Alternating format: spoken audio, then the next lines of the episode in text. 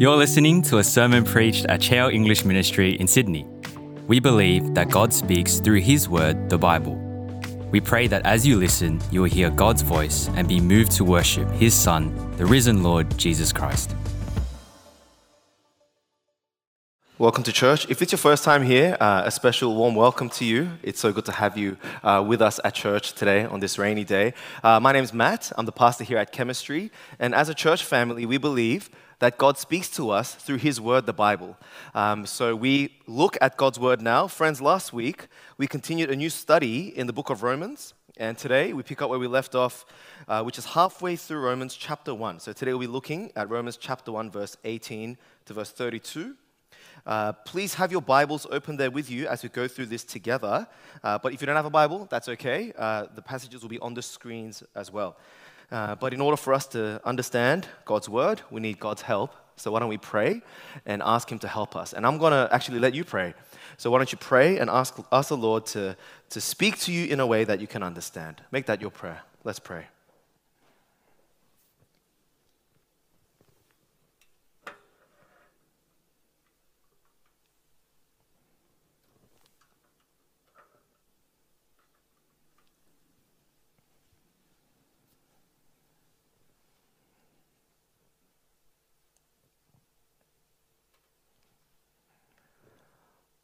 Almighty God, our, our, loving Heavenly Father, we thank you that you've gathered us here today um, as a family of faith so that we might worship you and hear from you and respond to you.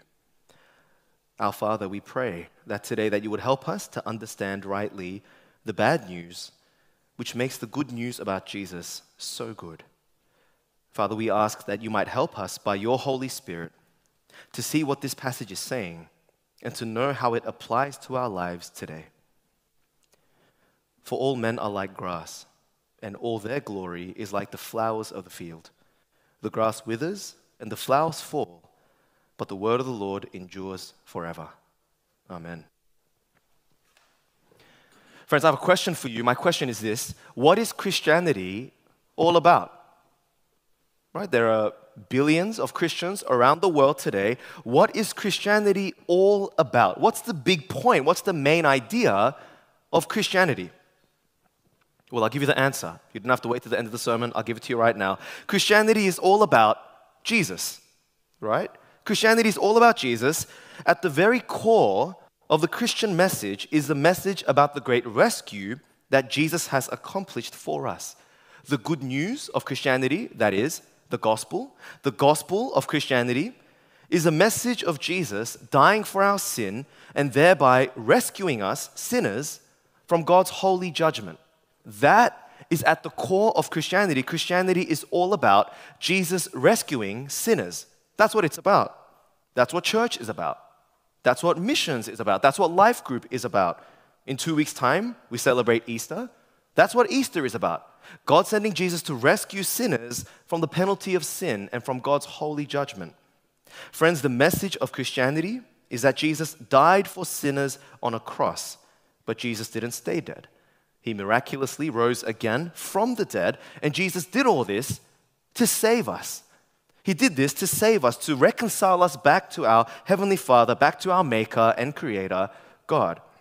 Jesus did all of this to rescue us. Friends, if I had to summarize the message of Christianity in one word, it would be rescue. Rescue. Christianity is all about God rescuing sinners through the person and work of Jesus Christ.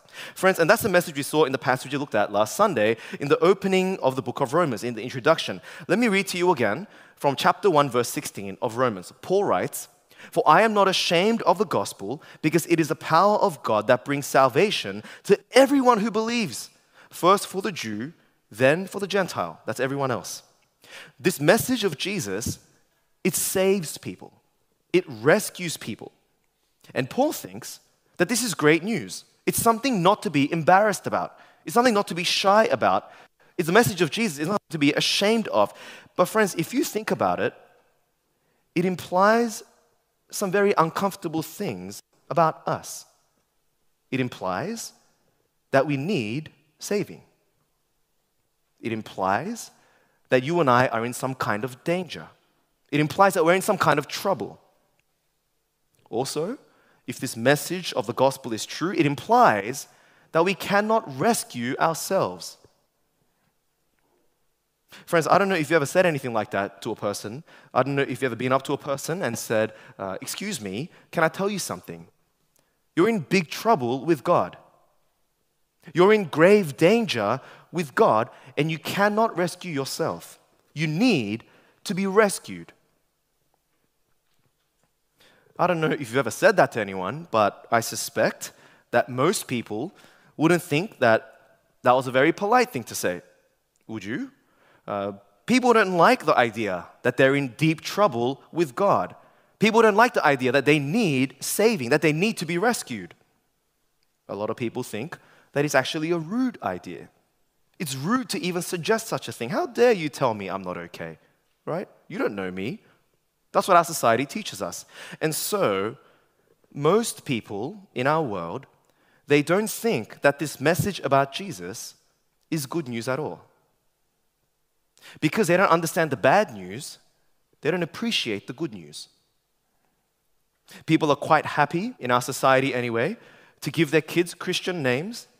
They don't really mind Christian holidays like Easter and Christmas. They'll take the long weekend. If you work a casual job, you'll take the extra loading, right? People don't really mind sending the kids to a Christian school for good morals and ethics. People don't really mind uh, getting married in a church building because it makes them feel nice. But most people, by and large, are not too keen on this message of rescue through Jesus this message of salvation through Jesus. Most people in our society think that the whole Jesus thing is unnecessary. More than unnecessary, actually. Most people think it's just plain rude. Do you see the problem? People don't see the need to be rescued. People don't see the need to be saved, and so they don't see the need for the gospel. And that's why they're sitting at home today and not in here worshiping their Savior and praising God and hearing from Him in His Word. And so, friends, that's what Paul goes, Paul goes on to address in this next section of Romans. If you like structure, uh, by the way uh, Romans is designed, uh, right through from Romans chapter 1, verse 18, through to chapter 3, verse 20, the author, Paul, he goes on to show us our need. That's what he's on about. He goes on to show us our great need. He goes on to show us what we need to be rescued from.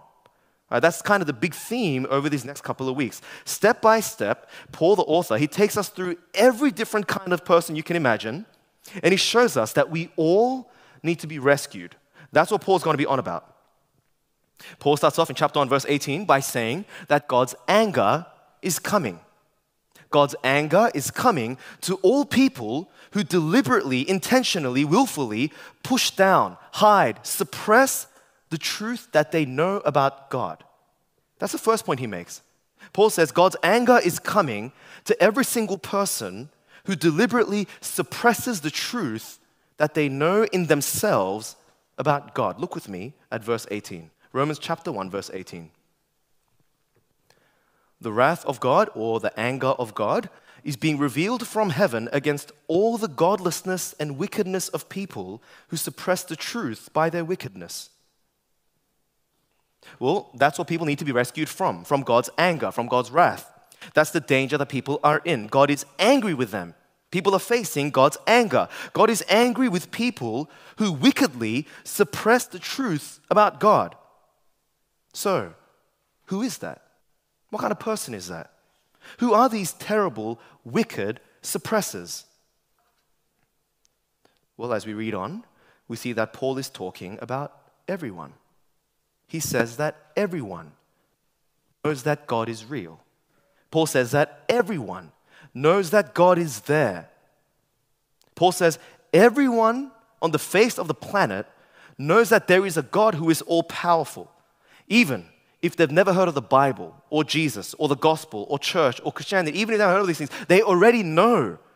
Everyone knows, Paul says, because God has shown it to them. God has made it real to them.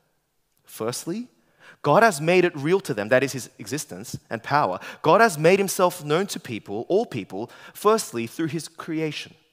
Look with me at verse 19 and 20. Chapter 1, verse 19 and 20. So God's anger is coming on everyone who suppress the truth about God, since what may be known about God is plain to them because God has made it plain to them. For since the creation of the world, God's invisible, invisible qualities, his eternal power and divine nature have been clearly seen, being understood from what has been made, so that people are without excuse. Firstly, from creation. Secondly, if you turn over the page in your Bibles and look at chapter 2, verse 14, in chapter 2, verse 14, we see that God has also revealed to people the difference between right and wrong. People know what's right and people know what's wrong. God's requirements are actually written on their hearts, so to speak. Look with me at chapter 2, verse 14 and 15. Chapter 2, verse 14, 15 says this Indeed, when Gentiles who do not have the law, that's the Old Testament law, do by nature things required by the law, they are a law for themselves.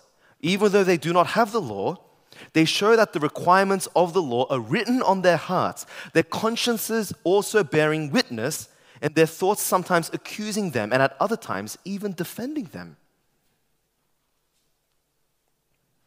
What's Paul's point? He's saying it's obvious. He's saying it's blatantly obvious doesn't matter who you are, doesn't matter where you're from, it doesn't matter what you've done. If you look around at the world, it's perfectly crystal clear. If you look inwardly at your own conscience, it's perfectly clear there is a God. Right? The writer of Ecclesiastes God has placed eternity in the hearts of man. In every creature, every human being ever to walk the earth, God has placed it in them the evidence of God's existence. It's perfectly clear that there is a God. It's an all powerful God, it's an all knowing God. It's a God who has established right and wrong, a God to whom we are accountable, every single one of us. And Paul's saying people know it. They know it. Deep down inside, they know it. They might not admit it, they might not be able to articulate it with words, but deep down, they know. They know that they are we are wicked. We don't want to be accountable to God. We don't want anyone telling us what to do. Let me live my life my way. I have my plans, my priorities. And so, in our wickedness, we suppress the truth about God, and that makes God really angry. That's what he's saying. When we suppress the truth about God, it makes God really, really angry. And the point of uh, the point is, chapter one, verse twenty. The point is, no one has any excuse. That's what he's saying. No one has any excuse. No one can claim ignorance about this. No one has any excuse. Every single person deserves to face God's righteous anger. Paul then goes on to describe the kind of cycle or the pattern that people in society get into. The way we suppress the truth about God and then God angrily responds. Paul gives us the pattern three times, just so that we get very clear about what's going on. Our suppression, God's angry response. Our suppression, God's angry response. Our, our suppression, God's angry response. Paul gives it to us three times. First time it's there, it's in verse 21 to 24. Paul's saying people refuse to thank God, people refuse to praise Him. And then, in their so called wisdom, they create for themselves some gods that they can manipulate for themselves, some gods that they can tell what to do. And they end up in the stupidity of worshiping statues and things. Look with me at verse 21 to 23. That's chapter 1, verse 21 to 23. For although they knew God, they neither glorified him as God nor gave thanks to him, but their thinking became futile and their foolish hearts were darkened. Although they claimed to be wise, they became fools and exchanged the glory of the immortal God for images made to look like a mortal being and birds and animals and reptiles. I mean, at one moment's thought, you think about it a little bit and you realize it's just so ridiculous to worship a statue. How stupid to bow down before a lizard, right? It's ridiculous to worship your house in Sydney. It's ridiculous to worship your career progression and to sacrifice your life at the altar of ambition. It's ridiculous to worship a sun or a moon or a lizard, to any of these things that can't save you, that can't give you anything apart from fleeting temporary satisfaction. And yet, the Bible is saying that is exactly what millions upon millions, maybe billions of people in the world today are doing. People suppress the truth about God and instead they worship created things, things that they can control, things that they can invent and make up, a God that they're comfortable with. And God says, That makes me angry. That makes me really angry. And so, what God does, He gives people over. He gives people over to their own sinful stupidity. He says, You want to reject me and go your own way? You want to be idolatrous? You want all the sexual immorality that goes with your idolatry? Okay, I'll leave you to it. I'll leave you to it. You can suffer the consequences.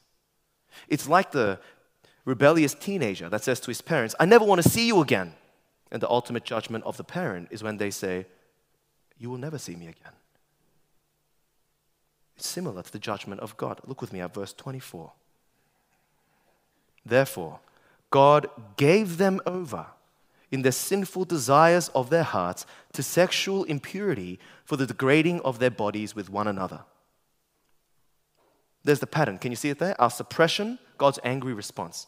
In verse 25, we see the pattern again. People suppress the truth they know about God. They swap the truth of worshiping God with the lie of worshiping idols. They swap the truth for a lie. And again, God, in his anger, he gives them over. He gives people over to what they want, which is depravity. He leaves them to swap natural sexuality for unnatural homosexuality, and with all of the sad consequences that follow. Look with me at verse 25 to 27. They exchanged the truth about God for a lie and worshipped and served created things rather than the Creator who is forever praised. Amen. Because of this, God gave them over to shameful lusts. Even their women exchanged natural sexual relations for unnatural ones. In the same way, the men also abandoned natural relations with women and were inflamed with lust for one another. Men committed shameful acts with other men and received in themselves the due penalty for their error. And in case we haven't fully got it yet, in verse 28, we see the pattern repeated again. People suppress what they know about God, and God gives them over to all kinds of terrible sins. Look with me at verse 28 to 31. Verse 28 to 31. Furthermore, just as they did not think it worthwhile to retain the knowledge of God, so God gave them over to a depraved mind, so that they do what ought not to be done. They have become filled with every kind of wickedness, evil, greed, and depravity. They are full of envy, murder, strife, deceit, and malice. They are gossips, slanderers, God haters, insolent, arrogant, and boastful. They invent ways of doing evil. They disobey their parents. They have no understanding, no fidelity, no love, no mercy. And so Paul summarizes Everyone knows that there is a God. They know that there is a God who's established right and wrong.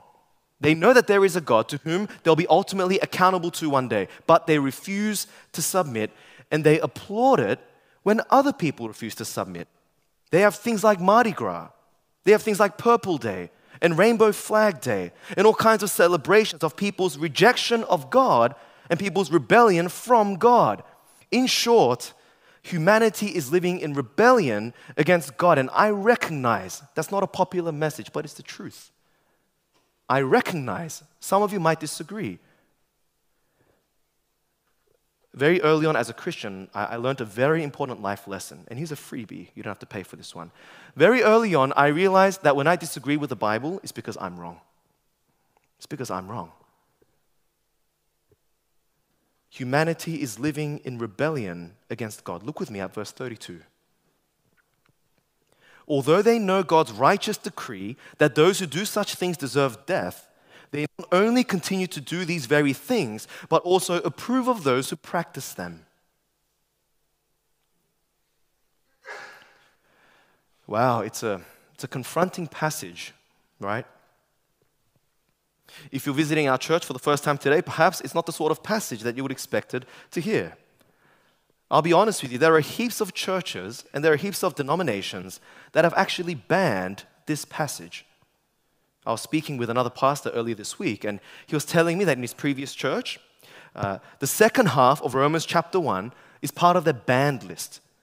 Like you can't read it in church and you can't preach from it. If you do, you face disciplinary action. And just a quick side note, friends, it's actually part of the reason why it's so much better to work through books of the Bible instead of following a made up thing like a church calendar or a church lectionary or a church preaching plan, because that's exactly the essence of idolatry, isn't it? Think about it.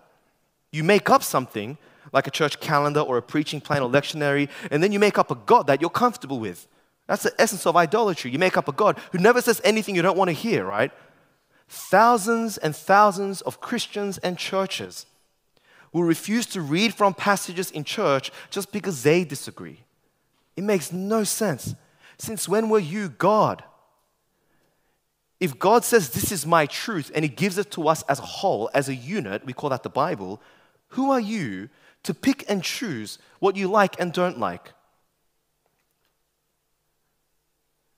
When we have things like a preaching plan or a lectionary, all of a sudden, we, ministry leaders, whoever it might be, all of a sudden, we're trying to make a God that we can form, a God that we can manipulate, a God that never says anything we don't want to hear, a God of love and peace and justice and these things. Friends, I think it's an absolute tragedy that there are thousands, maybe millions, of so called Christians in the world, get this, who will love what the Bible says about serving the poor, about doing justice in the world, about equality, but they will hate what the Bible says about appropriate sexual relationships. They'll hate what the Bible says about gender roles. So if you're a Christian and if Jesus is your Lord, and you like some parts of the Bible and not others, let me urge you repent because you're wrong. God wants you to bow before His word and to say, God is right. I think it's so hypocritical when I, when I look at the modern age of Christians. I think it's so hip, there are so many social justice warriors, right? There are so many causes that we can rally behind. It, seems to me now there's every week there's a new cause. You know, there's every week there's a new politically loaded cause that you can get. I'm not saying it's a bad thing to rally. I'm not saying it's a bad thing to be a voice for the voiceless and the marginalized. And as Christians, we should be. But I'm just saying it would be very hypocritical of us to support one thing, but to ignore other things, like what the Bible says about homosexuality.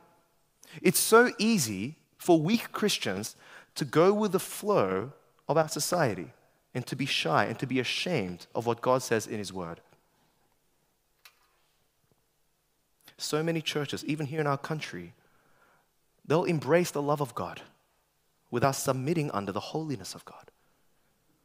Friends, you see, that's why here at this church, we work through books of the Bible because that way we can't avoid the uncomfortable bits. Because that way, in, in good reformed tradition, we work through books of the Bible so that your pastor isn't choosing the agenda, your denomination isn't choosing the agenda. God is choosing the agenda as we preach through books of the Bible. Just like Paul says in Acts 20, we as Christians, we need to declare the whole counsel of God, not just the bits that we like. Here at Chemistry, friends, our promise to you, our commitment is we will always, by and large, preach through books of the Bible because we're fully convinced that each and every passage in the Bible is God's Word. Each passage in the Bible is given to us by God as His inspired Word. He has revealed Himself to us, and that way, we keep ourselves accountable to not making and inventing our own gods. And so here we are today, stuck with this confronting passage in Romans chapter 1. Friends, it seems to me, by way of application, it seems to me what we've read today, there are three big issues that we need to talk about. Three important issues. First, there's the whole idea of God being angry in the first place. We've got to talk about that. Second, there's the way that God manifests his anger, giving people over to their sin. And third, there's the idea that people know about God even without hearing about God or the Bible or Jesus, and that they are without excuse. Three very important concepts here in this passage that we need to understand and submit to and agree with. So let's look at them one by one. First, the idea of God's anger. The idea of God's anger. The truth is, most people don't like the idea that God could get angry. People say that it's unworthy of God. They say it's incompatible with the biblical concept of God. People say that it's unworthy of God. It's incompatible with the biblical concept that God is love. I remember a few years ago, um, I was speaking with an elder from another church, a Presbyterian church, and she said to me, Matt, I just read the Westminster Confession of Faith for the first time the other day. She's been an elder for decades, but she's just read the Westminster Confession of Faith, which I found really weird. And she said to me, I was horrified. She said, It made me cry. She said to me, Matt, do you know that the Westminster Confession of Faith is so narrow, it actually says that people who don't believe in Jesus are facing God's anger and are excluded from heaven? She said, I cannot believe that. I've lived too long. I've seen too much to believe in such a narrow and an angry God. Well, it all sounds very loving, right? It sounds very tolerant, sounds very progressive, right? But this passage in Romans 1, it makes it crystal clear. It makes complete nonsense of that Christian message. The Christian message does not make sense unless God is angry at some things. Because Jesus died and rose to save us, to rescue us. If we didn't need saving, if we didn't need rescuing, then Jesus' death was the most ridiculous act of foolishness. What a waste. What was he doing? Dying in agony and shame on a cross to rescue us when we didn't need rescuing in the first place. What was he doing dying on a cross, praying, Is there any other way? And the Father, uh, Father God is saying, No, as if there was another way all along, as if people were all fine all along. The only reason the Christian message has any relevance at all is because we need rescuing. And the Bible is clear that what we need to be rescued from is God's holy anger on our sin. You can't water this down. The Bible is crystal clear. God's righteous and holy anger against our sinfulness and our selfishness. And just a side note here over the years, I've realized that being angry is not incompatible with love.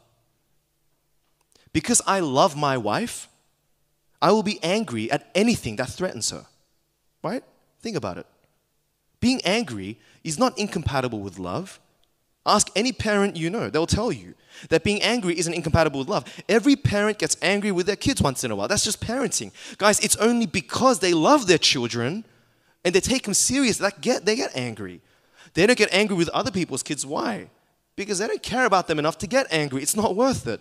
It's only because parents love their children that they take them seriously enough to actually get angry with them. Friends, anger is not incompatible with love. And that's the first issue. Friends, whether you like it or not, whether you think it's rude or not, God's anger is real. And we need rescuing. The second issue is the way that God manifests his anger. This business about God handing people over to their sin. And, and I think this is a, it's a difficult concept to, to, to swallow. There are a lot of churches and preachers who will water this down and they'll reword it. But don't get it twisted. It says what it says. The word is literally God hands them over. In Greek, it means God hands them over.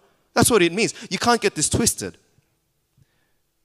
When I think of God's anger, right, as a Christian, I think of things like final judgment, like hell, death, things like that, that kind of stuff. And those concepts are here in this passage for sure. Like chapter 1, verse 32 talks about our sin deserving death, that's an eternal death. Chapter 2, verse 5 talks about us storing up wrath against ourselves for the day of God's wrath. Like that kind of final judgment stuff is in here.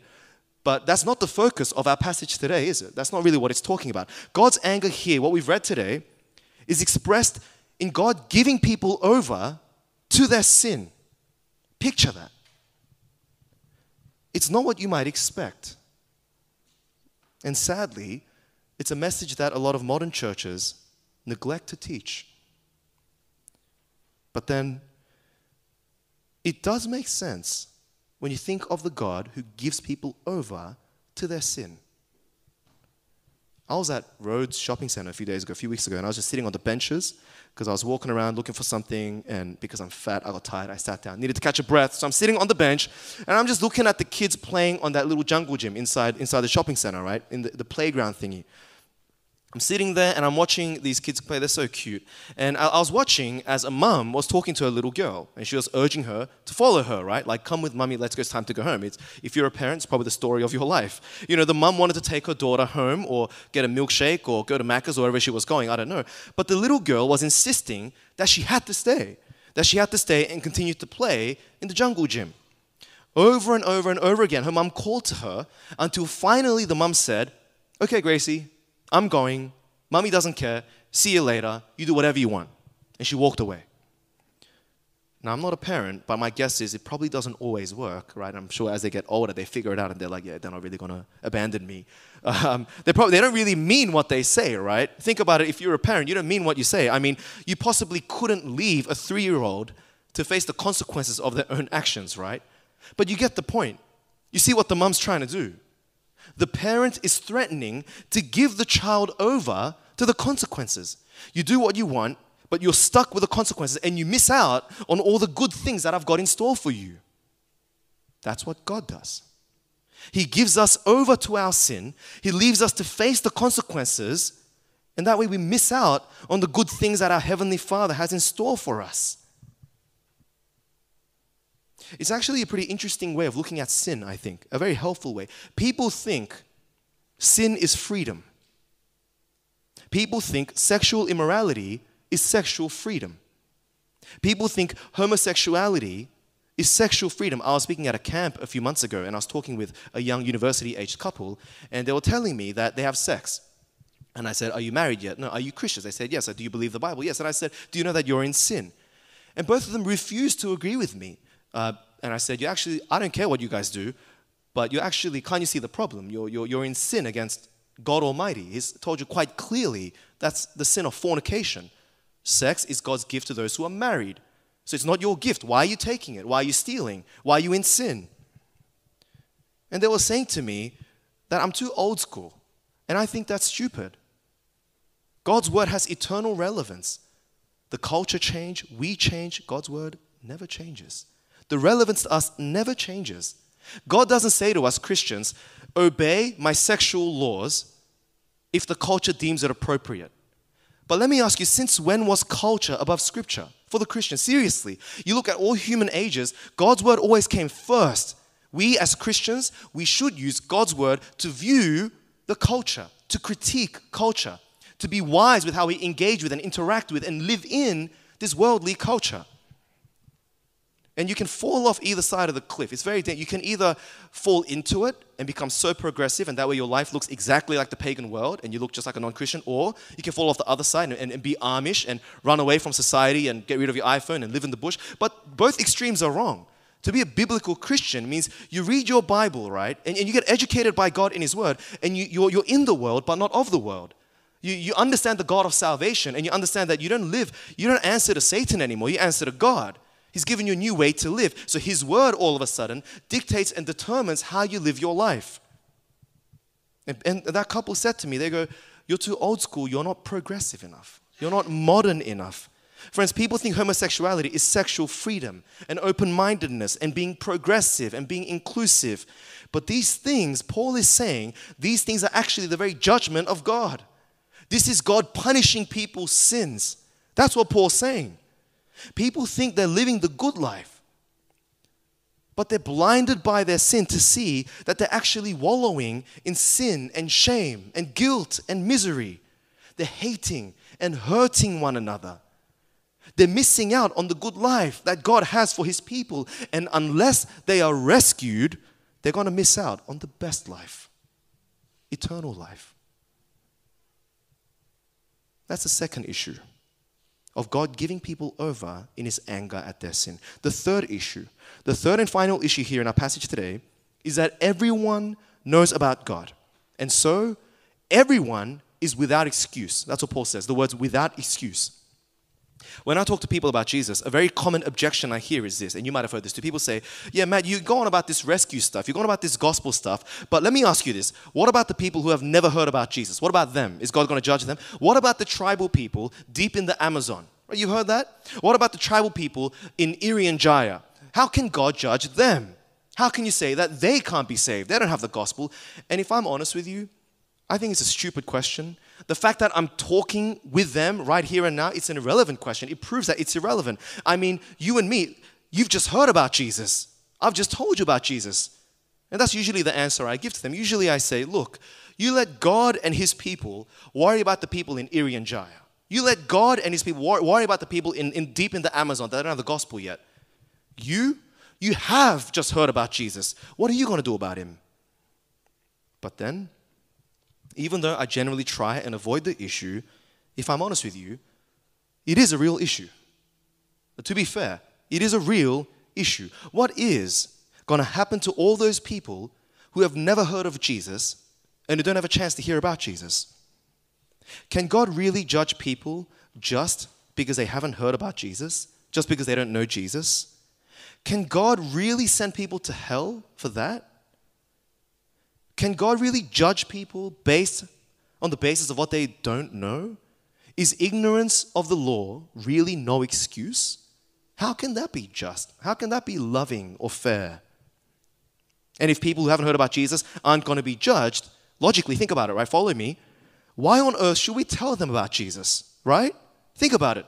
I mean, why should we spend all this money and training and send missionaries out to them? Aren't we actually making it worse for them? They're okay as they are, living in their jungle, and then we send missionaries out to them so they hear about Jesus, they reject the gospel, they go to hell anyway. Aren't they better off left alone?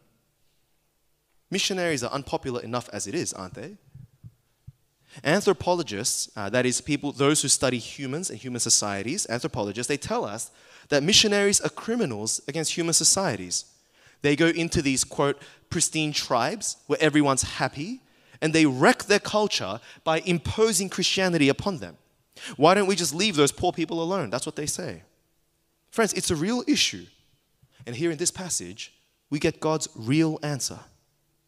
God will not judge people on the basis of what they don't know. God will judge people on the basis of what they do know. But that's no comfort because people do know that there is a God. All people know there is a God. All people know that there's a difference between right and wrong. All people know that they are held accountable to God.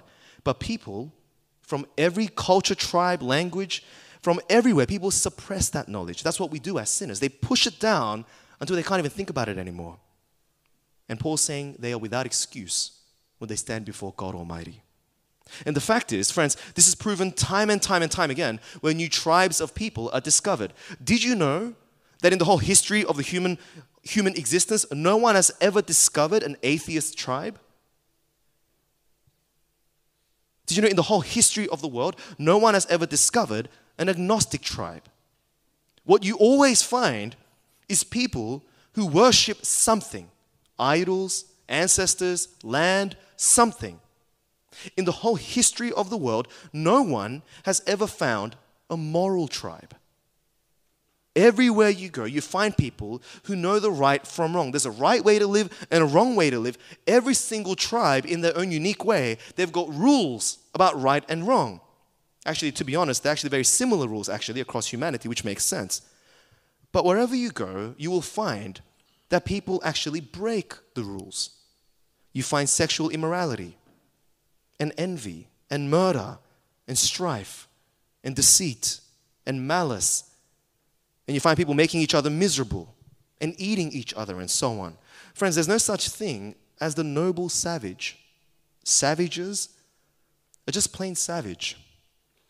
And Paul's saying they've got no excuse before God. Like you and me, they are people who have rejected God and are suffering the consequences of his anger. Like you and me, people who haven't heard about Jesus need to be rescued. So we do need to send missionaries. It's desperate. If this is true, and it is true because it's in the Bible, it really ups the ante, doesn't it? We're surrounded by people who are not okay. We're surrounded by people upon whom God's anger is coming. They need to know. And we need to be brave enough to tell, we need to be loving enough to tell them. And so we do need to send missionaries. And more of you need to go into gospel ministry. And we do need to support church plants across the seas. And we do need to preach the gospel overseas, but also here locally as well. Because it's the only way people can be rescued. Friends, despite what I'm saying, today is the Lord's Day. And every Sunday, we do celebrate the death and resurrection of Jesus. We celebrate that salvation that Jesus has won for us is like a precious precious jewel. But do you know how they display jewels? You know how they display jewels so that you can see just how really beautiful it is? What they do is they put the jewel up against a black background, black velvet or something like that. And friends, that is what this passage in Romans 1 is doing for us. This passage in Romans 1, second half of Romans chapter 1, it's like the black velvet behind the diamond. Friends, you and I will never understand how precious the death and resurrection of Jesus is unless we understand what Paul is talking about here in Romans 1. Friends, you and I will never appreciate what it means to be rescued unless you realize you need to be rescued.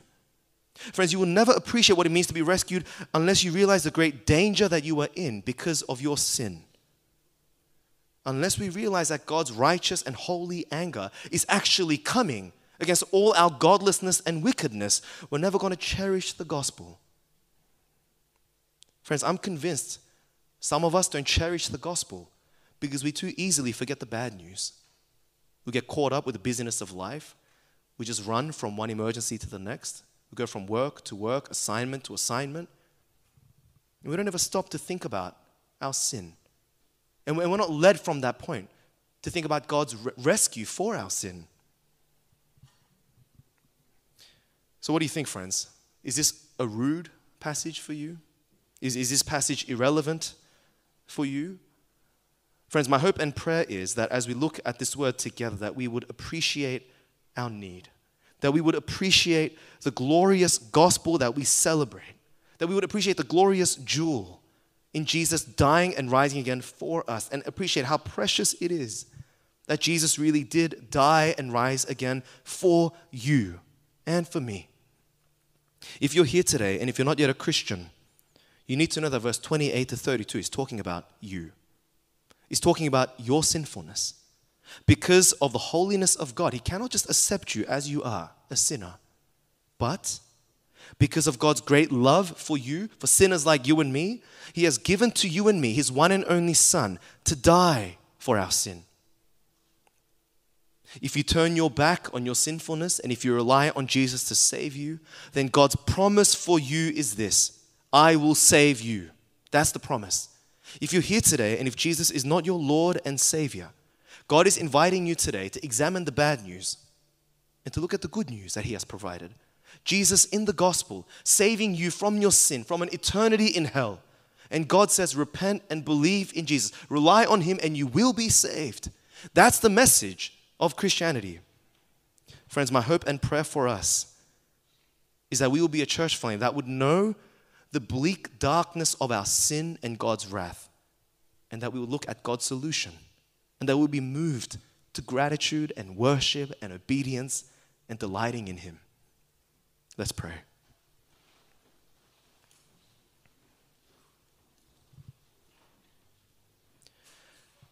Our gracious God, our, our loving Heavenly Father, we thank you so much that even though we are fully deserving of your righteous anger, that even though we are without excuse before you, that while we were still sinners, you demonstrated your love for us. Lord, we thank you so much that you gave Jesus to die and rise again so that we might be rescued from your judgment.